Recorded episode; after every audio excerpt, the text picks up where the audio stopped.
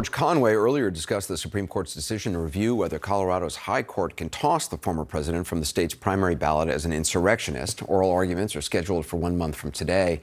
In advance, eight House Democrats have sent a letter to Justice Clarence Thomas saying he should recuse himself, in large part because of the actions of his wife, Ginny, in connection to the January 6 rally and subsequent riot. Quoting from the letter, quote, not only did your wife attend the January 6 rally, but she was instrumental in planning it and bringing the insurrectionists to the Capitol. It is unthinkable that you could be impartial in deciding whether an event your wife personally organized qualifies as an insurrection that would prevent someone from holding the office of president.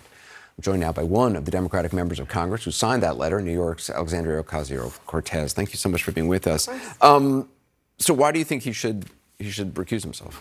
I mean, I think it, it's very clear. Clarence Thomas and rather his wife, Ginny, participated in the events of January 6th. And now, what is likely co- going before the Supreme Court is a judgment as to whether an event that his wife participated in, that his wife has been investigated by in the January 6th committee, in, qualifies as an insurrection. And Clarence Thomas's decision on that, one way or another, and overall the court's decision on that, would directly implicate his wife. And so this is just one of the most classic textbook conflicts of interest, uh, and it would frankly be a scandal if he did not recuse. Do you think he actually will? I mean, he, he did recuse himself in a, the case regarding John Eastman, mm-hmm. for, never really explaining exactly why he recused yes, himself. Yes, and his wife you know, one of the one of the documents that Donald Trump actually tried to prevent from from coming to the January 6th committee